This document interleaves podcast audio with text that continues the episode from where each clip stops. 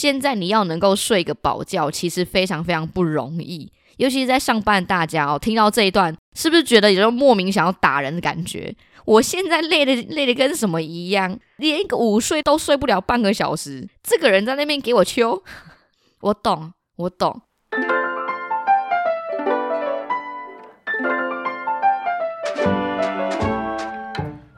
Hello， 大家好，欢迎收听《管不了这张嘴》，我是小赖。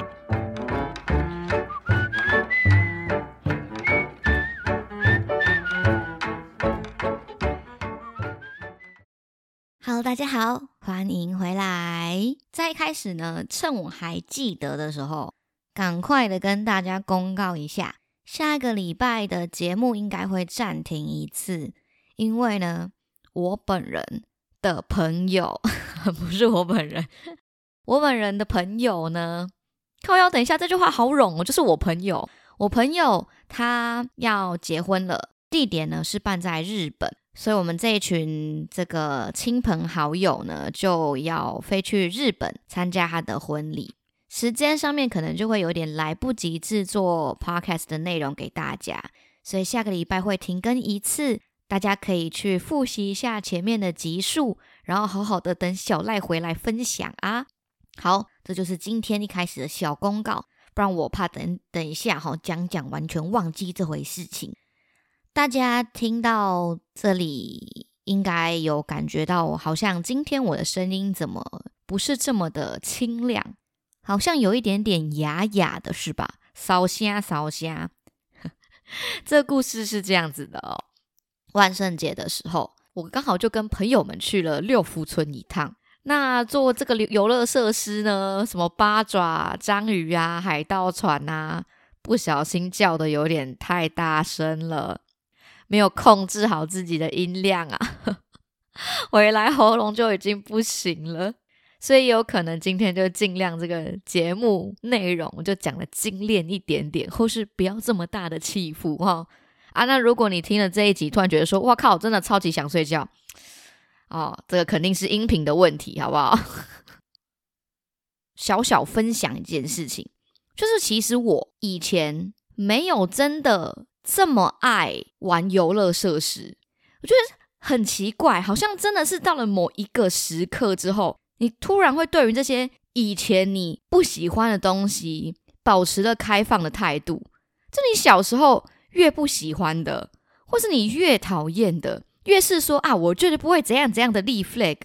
你以后就有可能会疯狂的打自己的脸哦。举个例来说，我以前非常不喜欢拍照，从有印象以来开始，就是外貌会被大家批评，你在意自己的长相之后，我就不是那么喜欢拍照，所以我每次拍照是家里很多那个照片拿起来看，我的脸都蛮臭的，或者是因为呢，有些朋友跟家人出去很喜欢打卡，我通常就是都会非常的不愿意，就我还是会拍，但是你就会了解到我的笑是属于皮笑肉不笑的那一种，我就觉得很奇怪，干嘛一定要拍照，对吧？我之前跟大家分享过这件事情，结果现在呢，我自己默默的就是各种开始拍，就觉得说好像要记录一下，这才是你有活过的证明，好像是一个你生活的记录嘛。去游乐园玩也是，我就有一种这个是小朋友玩的东西这个才不好玩，我才没兴趣嘞。然后就会以一种很孤傲的视角来看去游乐园玩这件事。所以今天呢，想跟大家就是分享几个可爱的小故事，就是很神奇的，你小时候越是说不要怎样，你长大就越有可能会怎么样的一些故事。我小时候呢，其实是一个非常非常不喜欢吃饭的人，就是我从小养成是一种不爱吃饭的体质。在我一开始出生的时候，对，我们现在是讲骨已经拉到出生的时候，因为我有乳糖不耐症，所以我在喝牛奶的时候，或是吃乳制品的时候，我其实是会拉肚子的。我妈跟我阿嬷以前来照顾我，其实就算是蛮辛苦的，因为她没办法用一些正常的牛奶给我喝，所以我就在那边哭啊，然后在那边闹这样。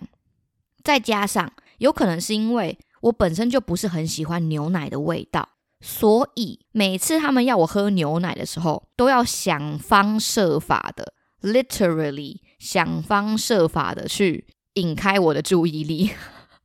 就是我妈那时候跟我分享说，她小时候要喂我喝牛奶，她必须要做到一件事情，就是让我没发现我自己在喝牛奶。所以他们就要想尽办法去分散我的注意力，就是好比说拿个玩具给我啊，我就会手在那边摇啊，然后嘴巴就默默的哦，他塞过来就开始默默的喝。但是等我意识到说靠啊，我怎么在喝牛奶，我就会把它吐掉，然后就把玩具丢掉。他们就在想另外一个哦，有什么东西，有没有其他另外一个玩具，然后拿来给我，我在那边看，然后他们又再把那个牛奶嘟过来，我才就继续喝。所以每次都要喂饭，都要喂超级久。我爸呢，在看到这个状况之后呢，其实就蛮不耐烦的，因为我爸其实算是一个性子蛮急的人，然后他又很讨厌麻烦事，包括对自己的小孩，也就是我。所以他那时候看到，其实就有点在那边碎念。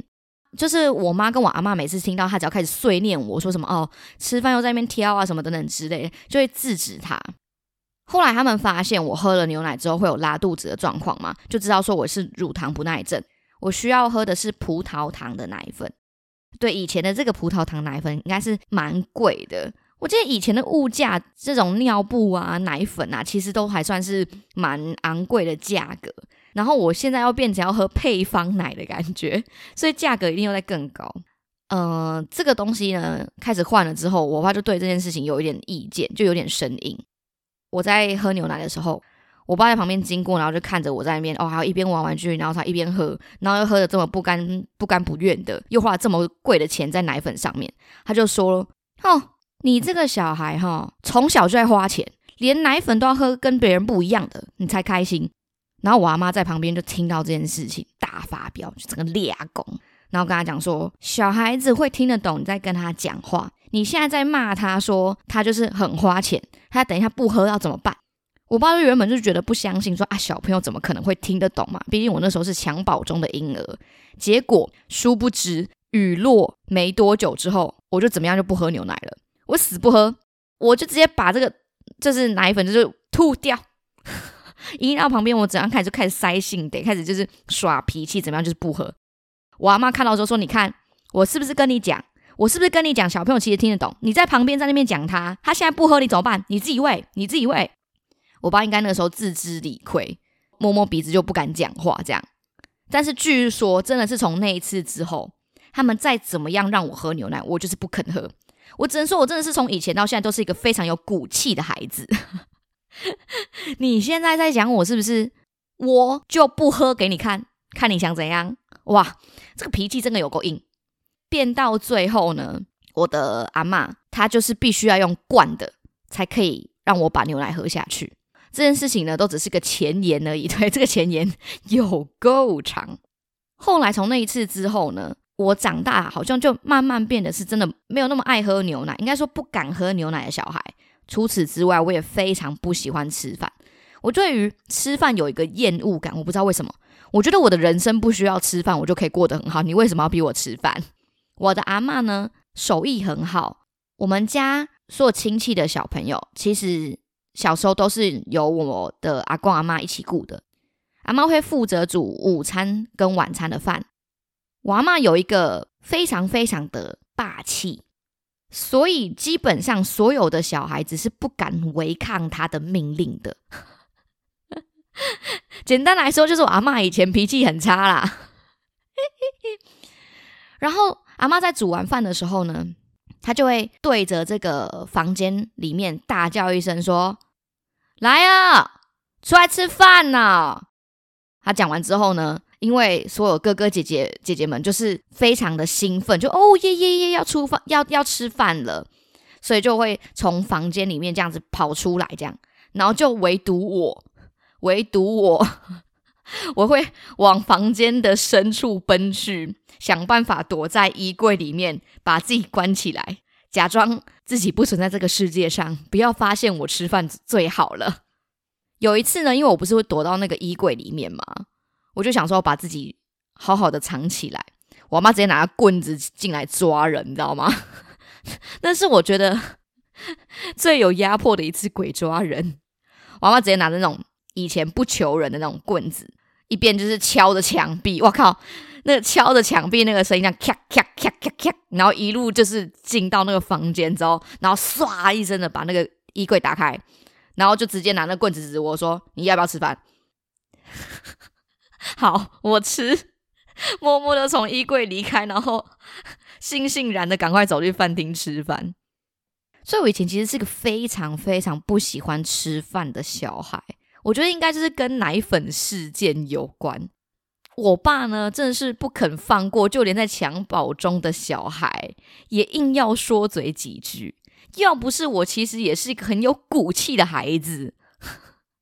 结果呢，这个吃饭的喜好呢在长大之后完完全全的大变掉。在补习班的时候呢，因为要从早上做到晚上都要补习的关系，所以就会各种的吃便当，除了便当呢还要再喝饮料，除了饮料之外呢，我开始尝试的各式各样的外食。我发现外面的世界食物怎么这么好吃啊，我发现外面的世界怎么这么的琳琅满目。在那之前我的世界观是多么的狭隘，开启了我品尝美食的一个大门。大四硕一的那个时候大概是我真的人生很胖很胖的时候，然后是真的因为就是吃东西我没有办法阻止，我觉得实在太好吃了，慢慢开始培养自己成一个吃货，导致我自己后来就是要经营自己的身材这件事情是一个非常非常困难的事情。我阿嬷以前呢都会说因为我不吃饭所以就会很瘦，所以她就一直跟我讲说我哪都没在吃饭，我是不是都没有在吃饭这样。但是真的是最近回去之后呢，我阿嬷都会看着我，然后看着我的屁股跟我的腿，然后拍一拍说你变胖了哦。搞得我现在跟阿嬷对话回去我都会先问一下说阿嬷你觉得我有变瘦吗，然后但是每一次阿嬷都会很诚恳的说我看是没呢。我看没有呢。再来第二个我发现真的有重大变化的一点是睡觉这件事。同样的状况哦，以前我其实是个非常不爱睡觉的人，一样就是这件事情可以回溯到我才刚出生的时候。我妈跟我说小时候我一阵子真的是非常非常非常不喜欢睡觉，就是每次只要是说要睡觉我就开始哭开始闹，感觉是要我命一样，就跟喝牛奶一样。那个时候啊他们要哄我睡觉其实也是一件非常困难的事情，大部分可能就是让我就是哭到累之后躺着然后就会自己睡着，不然就是阿嬷就会拿着一样那个拿着棍子在旁边盯，看你要不要睡，看你要不要睡，你不睡我就把你没有啦，我阿嬷没有那么夸张，但她就是会以一种非常有威严的气势在你旁边说你眼睛不闭着你给我试试看。家里偶尔还会有一些比较远房的亲戚来拜访，我记得是我的姑婆吧，也是我阿嬷跟我妈跟我说的。有一次呢我的姑婆就从南部上来北部要来看我这样子，结果到了晚上睡觉的时候呢，半夜睡想说奇怪怎么有小孩子的声音？哇，你知道现在睡一睡晚上听到小朋友的声音是有点可怕的事哦。他那时候睡起来，想说奇怪，怎么好像有一些稀稀疏疏，有人在叫他。他眼睛睁开来看，发现是我要叫他起床这样子，然后就说姑婆可不可以陪我玩？所以那时候姑婆就想说，哎，真的是你知道小朋友就想玩嘛，那我就跟他玩一下好了。所以他就晚上哦，他特别就是起来，然后他就陪我一起玩。我阿嬷呢发现了这件事情之后呢，就把我姑婆臭骂了一顿，说为什么小朋友在睡觉你要跟他玩。然后我姑婆就说没有啊，是因为他找我玩的啊。我姑婆也是很莫名其妙。然后我阿嬷说不行，你就是要让他睡觉，你就是不能跟他玩啊，不然这样他以后长不高怎么办。确实阿嬷担心到现在确实是有应验的，据说姑婆被念了蛮久的。这个事件到现在我阿嬷或是我妈都还记得这件事情。到了我稍微比较大一点的时候，这件事情我还有一点印象，因为我真的非常不喜欢睡觉。我妈有一次呢就是想说我就让你不睡觉，你随便你自己。我妈叫我很多次说你要去睡觉了，那时候晚上什么蛮晚的之类，可能10点11点吧，小朋友那个时候差不多要睡了，她叫我去睡觉，我就不要，我就死不要睡觉啊。我我妈后来就直接就放弃，就说随便你，你自己不睡就不睡，我要去睡觉了，你自己想办法。所以呢，她就进去睡觉啊，我就自己一个人在客厅嘛，然后坐着坐着也没事，挪来挪去啦，滚来滚去啦，看电视啊，哎，还真的给我撑到早上哦，我还真的一个晚上没睡。我真的是一个有骨气的孩子，你越是挑战我，我就越是做给你看。然后据说他早上起来，然后看到我在那边看电视，我还真的没睡觉。我妈就问我说：“你一整个晚上真的没睡觉吗？”我说：“对，我真的没睡觉。”然后话说完没有多久，我当天就发烧了。不睡觉的当天马上就有报应。从此之后，我应该就被吓到，我再也不敢不睡觉了。虽然就是我还是会就是在睡觉的时候就是很觉得很勉强，但是因为烧过一次之后，而且还是真的是自己自作自受自作孽，你知道吗？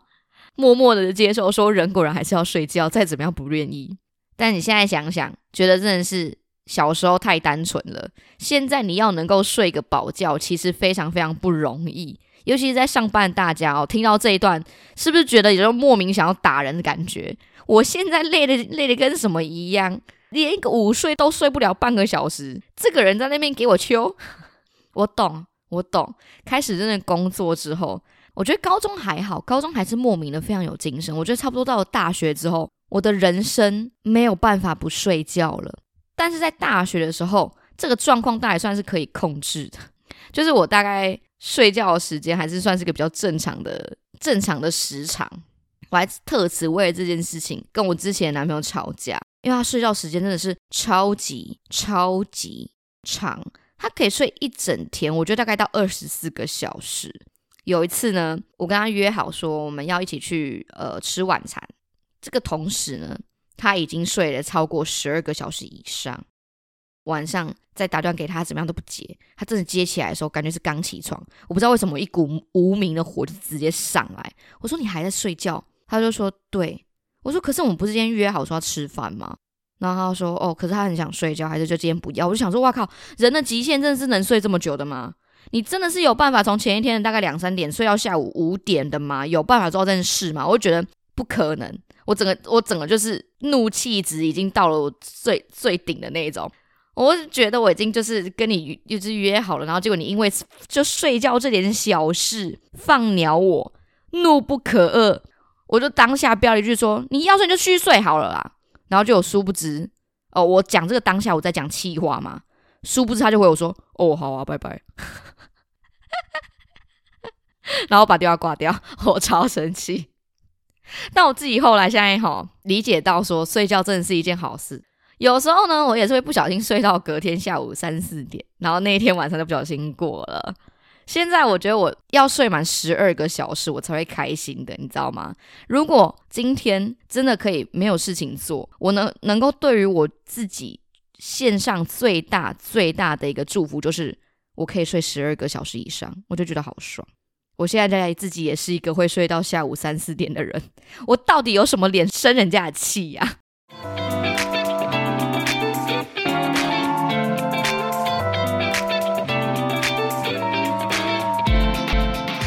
最后一个其实算是一个我人生当中占据了蛮大一个位置的故事。我在高中的时候呢，大家应该都有面临到那种需要选学校啊选科系的时候嘛。我在过去有一段时间没有办法解释的非常非常讨厌老师，可能是因为在国中的事情嘛，在高中的事情，我就觉得不好意思跟在教育界的朋友们说声抱歉。但我那时候真的觉得说老师就是一个很讨厌的生物啊，他到底有什么用啊？我觉得就也不会处理事情啊，不过就只是教书嘛。但不可否认有些老师真的就只是把课本拿出来念而已，他就连画荧光笔的重点也都是画一整本的所以我那时候就非常非常小看这个职业。学校选志愿的时候嘛，那时候我当然是文组的学生，只是我对于我自己的未来方向非常非常的不清楚。我在所有的科目当中其实蛮喜欢历史的，我觉得历史课很好玩，它就是在听故事，所以我其实对于这个科目是很难得的喜欢。我记得那时候刚考完学测，我爸就问我说我想要填什么科系。我记得那个时候的景象是我一边打开着家里的电视，一边看电视，然后一边在想说我要填什么样子的志愿。刚好我们在看 Discovery， 在演图坦卡门的故事，就是他们去什么埃及啊，挖掘坟墓啊，还有什么诅咒啊，进去的人都怎么样啊，无一幸免。埃及那个时候的图坦卡门是怎么样子历史啊，历史学家现在推测当时的社会啊文化是怎么样。我就一边看，然后一边看着我手上的这个志愿卡，我就说我想念历史系。我爸就听了之后就说，哈，你要去念历史系？你去念历史系出来要干嘛？诶，我懂齁，有些这个家长对于某些科系其实是有点小偏见的啦，这不代表说它是一个正确的事情，但它就是一个很常见嘛，对不对？爸爸妈妈有些会这样讲话，你学历史以后出来要干嘛？我就非常非常充满了自信，豪迈的说，我想要当考古学家。我爸马上回了我一句说，现在全世界还有什么地方给你挖？但是那个时候我对于这个东西其实是一个突然看到，我觉得这件事情好像蛮好玩的，我又蛮喜欢历史，所以我有这个想法。他问我说，来，你跟我说现在还有什么地方给你挖的时候，我确实还不知道能够怎么回答。所以我后来就想说，那不然我要做什么？我诚心的提出了这个问题。我爸就说，那你去念英文啊。所以我其实在选择念科系的时候，是我爸跟我说叫我去念英文，我才选的欸。我那时候就是很不懂说，蛤，为什么要念英文？因为我其实那时候蛮讨厌我们英文老师的。我说为什么要念英文？我爸就说服我说，因为英文呢是个通用的语言，以后的职业，每一个职业基本上都要用到英文，那你会英文是不是就等于已经先比别人还掌握了一个诀窍了？你是不是念英文就代表说你之后其实很多职业你都可以很容易上手？我听听哦，突然觉得诶，有点道理哦，有点道理。所以换句话说，爸爸的意思是，以及我听起来理解的意思是，念英文以后比较有钱赚。殊不知根本就是不可能，但是我当时就这样相信着，你知道吗？当时就抱持这个小小的希望，觉得说，哦，所以我那个时候就会是赢在起跑点的人了吗？我爸就说，对，所以你就是去念语文就对了。 OK， 我就信他了，你知道吗？所以我当初真的是所谓叫误打误撞去选择了这个科系，并不是因为什么多崇高的理想，是因为功利主义啊，你各位。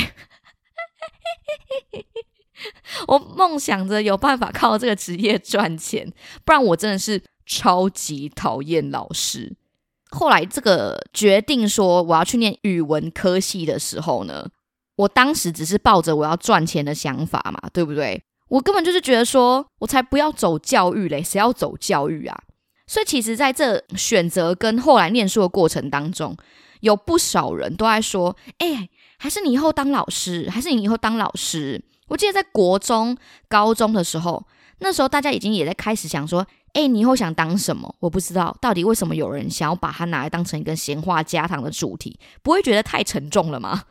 欸，你以后想当什么？你要不要当老师？我不要，谁要当老师啊？当老师这么无聊。我真的被问过很多很多次。到了大学的时候，大一大二，我对于这个科系没有什么太大的感觉，就大家问我说，欸，你以后要不要当老师啊？不要，是要当老师啊，麻烦死了。诶，结果怎么样？在大三开始选了这个英语教育的学分，到硕士之后还开始念了英语教学，到最后还当上老师。这个东西哦，非常非常的神奇，你越是抗拒的，到最后都会是回到你身上的。我身边有很多念语文的朋友，念中文的啊，一样念英文的啊，他们那时候在念这个科系的时候，我都会问他们说，诶，所以你们以后要走老师吗？每一个都回我说，不要啊，谁要走老师啊，我们要走老师啊。结果嘞，现在那个念英文的哦，现在也在当老师，以及念中文的哦，现在在当补习班老师。真的不要不信啊，真的不要不信啊，宇宙听到啊，会让你有点颜色瞧瞧的，好不好？所以我觉得这是人生当中啊，莫名会被打脸的时刻。大家也有这种经验嘛，你越是抗拒的东西，你最后就会默默的不知不觉的潜意识的变成那个样子，非常神奇。真的不要挑战，真的是学到一件事情，就是不要随便立 flag 真的不要，因为你不知道他下一次什么时候会回来找你。所以你的生活当中也有类似这一种不小心打脸自己的故事吗？如果有的话，也欢迎跟我一起分享。好啦，那这就是今天的一些小故事哦，希望大家听得开心。别忘记下个礼拜的节目会暂停一次，可以去复习一下前面哦。好啦，那我们就关不了这一张嘴，下次见喽，拜拜。